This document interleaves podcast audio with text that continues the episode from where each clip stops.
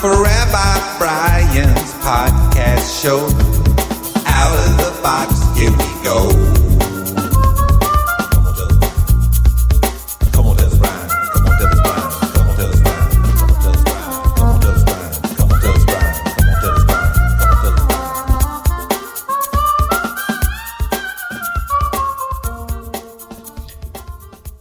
Rabbi Brian. I'm glad you're listening, or at the end of this, I'm not going to be sure if I am Rabbi Brian. Because here, here's the topic and what I want to talk about today.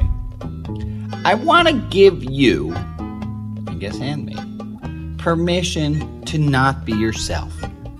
Right? We have a whole algorithm of qualities that define who we are. This is who I am, and I know who I am, and this, I know how I would act in a certain situation. And sometimes um, Jane knows me better than I know me, and she knows how I, I react in situations.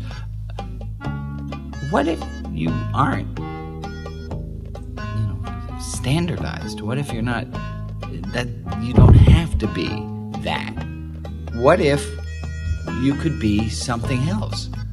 And that's what real freedom is about. Real freedom is our ability to choose our reaction, but most of the part, we're not even reacting. We're we're pre-acting. We're we're acting the way that what that we that we're pre-programmed to. There's a quote by um, Viktor Frankl who says that in between the the stimulus and the response, there needs to be a moment that there can be a tiny little moment in which we choose our reaction. With the uh, annoyance pad, that was a great uh, spiritual religious exercise a lot of us did, uh, where we took out a pad of paper to make a note when we were annoyed.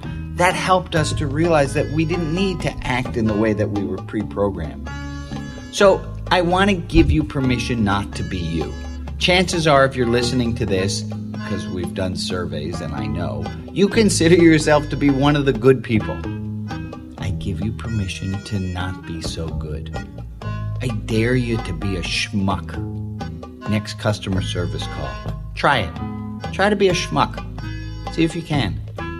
You can always call and apologize afterwards or apologize at the end of the call. Tell them this is a bizarre spiritual religious exercise you're doing my my contention is that so many of us are fearful of our shadow sides, shadow sides, as Jung called them, that we do we, we don't even know how far to the good we are and how much how constrained we are in being so quote good and so much like ourselves.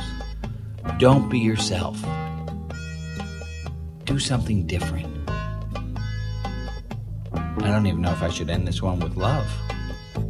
Well, with love. I'm Rabbi Brian.